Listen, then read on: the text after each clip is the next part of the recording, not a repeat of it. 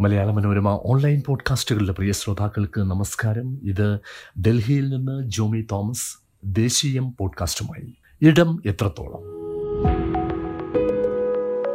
നിലവിലുള്ള പാർലമെന്റ് മന്ദിരം വൃത്താകൃതിയിലാണ്. വൃത്തത്തിന് വശങ്ങളും കോണുകളുമില്ല. ഇപ്പോൾ പണി പൂർത്തിയാകുന്ന പാർലമെന്റ് മന്ദിരത്തിന് ത്രികോണാകൃതിയാണ്. ബജറ്റ് സമ്മേളനത്തിന്റെ രണ്ടാം പകുതി പുതിയ മന്ദിരത്തിലാവാം. അന്തിമ തീരുമാനം ആയിട്ടില്ല. പുതിയ മന്ദിരത്തിന് തറക്കല്ലിട്ടപ്പോൾ പ്രധാനമന്ത്രി നരേന്ദ്രമോദി പറഞ്ഞത് നിലവിലെ മന്ദിരം സ്വാതന്ത്ര്യ ലബ്ധിക്ക് ശേഷമുള്ള ഇന്ത്യയ്ക്ക് ദിശാബോധം നൽകി എന്നാണ്. പുതിയ മന്ദിരം ആത്മനിർഭര ഭാരത സൃഷ്ടിക്ക് സാക്ഷ്യം വഹിക്കുമെന്നു ജനാധിപത്യത്തിന്റെ പുതിയ ഭവനം എം പിമാരുടെ കാര്യക്ഷമത കൂട്ടുന്നതിനൊപ്പം അവരുടെ പ്രവർത്തന സംസ്കാരത്തെ ആധുനികമാക്കുമെന്ന പ്രതീക്ഷയും പ്രധാനമന്ത്രിക്കുണ്ട്. ത്രികോണ മന്ദിരത്തിന്റെ മൂന്ന് വശങ്ങളെ വേണമെങ്കിൽ പാർലമെന്റിന്റെ നിർവചനത്തിലുള്ള മൂന്ന് ഘടകങ്ങളായി പരിഗണിക്കാം. രാഷ്ട്രപതി രാജ്യസഭ ലോക്സഭ. അങ്ങനെ നിർവചിക്കണം എന്ന് സർക്കാർ പറയുന്നില്ലെന്നത് ശരിയാണ്. നിലവിലെ മന്ദിരത്തിലുള്ള സ്ഥലപരിമിതി അല്ലെങ്കിൽ ഇടമില്ലായ്മ പുതിയ മന്ദിരത്തിലൂടെ പരിഹരിക്കപ്പെടും എന്നാണ് നിർമ്മാണ ചുമതലയുള്ള നഗരവികസന മന്ത്രാലയം പറയുന്നത്. ഇരിപ്പിനും ഇടപഴകലിനുമുള്ള സൗകര്യമാണ് പരിഗണിക്കുന്നത് എങ്കിൽ ഇടമില്ലായ്മ പ്രശ്നം തന്നെയാണ്. അത് അറുപത്തി അയ്യായിരം ചതുരശ്ര മീറ്റർ വലിപ്പമുള്ള പുതിയ മന്ദിരത്തിലൂടെ പരിഹരിക്കപ്പെടുമായിരിക്കും. പാർലമെന്റിൽ ഭരണഘടനാ മര്യാദകൾ നേരിടുന്ന ഞെരുക്കം കെട്ടിടത്തിന്റെ വലുപ്പം കൂട്ടി പരിഹരിക്കാനാവുമോ എന്ന് സംശയമാണ്.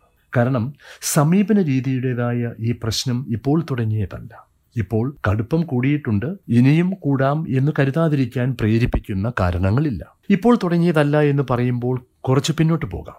അഭിപ്രായ സ്വാതന്ത്ര്യം ഉൾപ്പെടെയുള്ള മൗലിക അവകാശങ്ങളിൽ നിയന്ത്രണങ്ങൾ കൊണ്ടുവരാനായിരുന്നു ഭരണഘടനയുടെ ആദ്യ ഭേദഗതി. മൗലിക അവകാശങ്ങളും വ്യക്തി സ്വാതന്ത്ര്യവും ഒക്കെ പത്തൊൻപതാം നൂറ്റാണ്ടിന്റെ ആശയങ്ങളാണ് എന്നും പുതിയ നൂറ്റാണ്ടിൽ സാമൂഹിക പരിഷ്കരണവും കോൺഗ്രസ് പാർട്ടി മുന്നോട്ട് വയ്ക്കുന്ന വൻ പരിപാടികളുമൊക്കെയാണ് പ്രധാനവുമെന്നാണ് പ്രധാനമന്ത്രി ജവഹർലാൽ നെഹ്റു ആയിരത്തി തൊള്ളായിരത്തി അൻപത്തി ഒന്ന് മേയിൽ പറഞ്ഞ ന്യായം. ഭരണഘടനയ്ക്ക് അന്ന് പതിനാറ് മാസം പ്രായമേ ഉള്ളൂ. ഭേദഗതി ബില്ലിനെതിരെയുള്ള എതിർപ്പിന് നേതൃത്വം നൽകിയത് ബി ജെ പിയുടെ ആദ്യ പാർട്ടി രൂപമായ ഭാരതീയ ജനസംഘിന്റെ സ്ഥാപകൻ ശ്യാമപ്രസാദ് മുഖർജിയാണ്. ചർച്ചയിൽ നെഹ്റുവും മുഖർജിയും പരസ്പരം വർഗീയവാദികൾ എന്ന് ആരോപിച്ചു. നെഹ്റു ഏകാധിപതിയാണ് എന്ന് മുഖർജി പറഞ്ഞു. വിശ്വസിക്കാൻ കൊള്ളാത്തവർ എന്ന് പ്രതിപക്ഷത്തെയും വ്യാജം പറയുന്നയാളെന്ന് മുഖർജിയെയും നെഹ്റു വിളിച്ചു. ചില നാമവിശേഷണങ്ങളാൽ ഇടയ്ക്കൊക്കെ നിലവാരം താഴ്ന്നു പോയി എങ്കിലും ഉജ്ജ്വലമായിരുന്നു ചർച്ച എന്ന് പത്രങ്ങൾ റിപ്പോർട്ട് ചെയ്തു.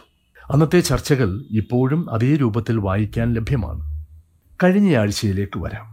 നന്ദിപ്രമേയ ചർച്ചയിൽ ലോക്സഭയിലും രാജ്യസഭയിലും പ്രതിപക്ഷത്തെ പ്രധാന നേതാക്കൾ നടത്തിയ പ്രസംഗങ്ങളുടെ തലയും വാലുമില്ലാത്ത രൂപമാണ് ഔദ്യോഗികമായിട്ട് ഉള്ളത്. പ്രധാനമന്ത്രിയെ അധിക്ഷേപിക്കുന്നതായി സഭാധ്യക്ഷർ വിലയിരുത്തിയ വാക്കുകൾ ഒഴിവാക്കിയതിനെ ന്യായീകരിക്കാം. എന്നാൽ പ്രധാനമന്ത്രി ഉന്നയിക്കുന്ന ആരോപണങ്ങൾ അദ്ദേഹം തന്നെ സാധൂകരിക്കണം എന്ന പരാമർശം പോലും രേഖകളിൽ പാടില്ലെന്നാണ് തീരുമാനമുണ്ടായത്. അങ്ങനെയുള്ള കാലത്തെ ആദ്യ ചോദ്യം ഇതാണ്. സർക്കാരിനെ വിമർശിക്കുന്നതിന് പാർലമെന്റിൽ പ്രതിപക്ഷം ഇപ്പോൾ നേരിടുന്ന ഇടമില്ലായ്മ പുതിയ മന്ദിരത്തിന്റെ വിശാലത കൊണ്ട് പരിഹരിക്കാനാവുമോ? ആയിരത്തി തൊള്ളായിരത്തി അൻപത്തി ഒന്നിൽ പത്രങ്ങളെ കൂടി ഞെരുക്കാനായിട്ടായിരുന്നു ഭേദഗതിയെങ്കിലും ആ ചർച്ച റിപ്പോർട്ട് ചെയ്യാൻ പത്രങ്ങൾക്ക് തടസ്സമില്ലായിരുന്നു. ആ പത്രസ്വാതന്ത്ര്യ കാലം കഴിഞ്ഞു.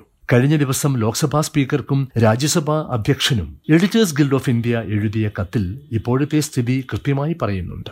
അതെങ്ങനെയാണ്? പാർലമെന്റ് നടപടികൾ റിപ്പോർട്ട് ചെയ്യാനുള്ള സൗകര്യം തീർത്തും പരിമിതപ്പെടുത്തിയിരിക്കുന്നു. പാർലമെന്റിന്റെ സെൻട്രൽ ഹാളിൽ മുതിർന്ന മാധ്യമപ്രവർത്തകർക്കുണ്ടായിരുന്ന പ്രവേശന അനുമതി ഇപ്പോഴില്ല. ലോക്സഭയുടെ മാധ്യമ ഉപദേശക സമിതി ഇല്ലാതായിട്ട് മൂന്ന് വർഷമായി. കോവിഡിന്റെ പേരിൽ മാധ്യമപ്രവർത്തകർക്ക് ഇരുസഭകളിലും പ്രസ് ഗാലറിയിൽ മാത്രമല്ല പാർലമെന്റിന്റെ വളപ്പിൽ പോലും പ്രവേശനത്തിന് ഏർപ്പെടുത്തിയ നിയന്ത്രണമാണ് ഇപ്പോഴും തുടരുന്നത്. അടിയന്തരാവസ്ഥ കാലത്ത് പോലും ഇങ്ങനെ മാധ്യമങ്ങളെ വിലക്കിയിട്ടില്ലെന്നും സെൻട്രൽ ഹാളിൽ മുതിർന്ന മാധ്യമ പ്രവർത്തകരെ പ്രവേശിപ്പിക്കേണ്ടതിന്റെ പ്രാധാന്യം ആയിരത്തി തൊള്ളായിരത്തി അൻപതുകളിൽ തന്നെ സ്പീക്കർ എടുത്തു പറഞ്ഞതാണ് എന്നും എഡിറ്റേഴ്സ് ഗിൽഡ് കത്തിലെഴുതിയിട്ടുണ്ട്.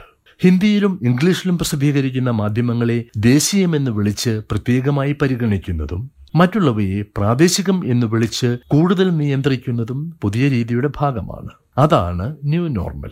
അപ്പോൾ മാധ്യമങ്ങൾ നേരിടുന്ന ഇടമില്ലായ്മകൾ പുതിയ മന്ദിരത്തിലും തുടരുമോ എന്നതാണ് രണ്ടാമത്തെ ചോദ്യം. ഇടം നഷ്ടപ്പെട്ട മറ്റൊന്നാണ് ലോക്സഭയിലെ ഡെപ്യൂട്ടി സ്പീക്കർ എന്ന ഭരണഘടനാ പദവി.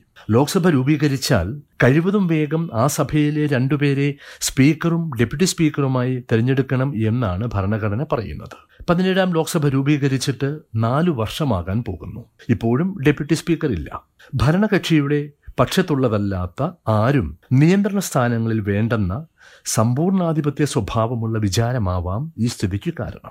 ഡെപ്യൂട്ടി സ്പീക്കർക്ക് ഇടമില്ലെന്ന ഭരണഘടനാ വിരുദ്ധ രീതി തുടരുമോ എന്നതാണ് ത്രികോണ മന്ദിരത്തിലേക്ക് മാറുന്ന കാലത്തെ മൂന്നാമത്തെ ചോദ്യം. നമസ്കാരം.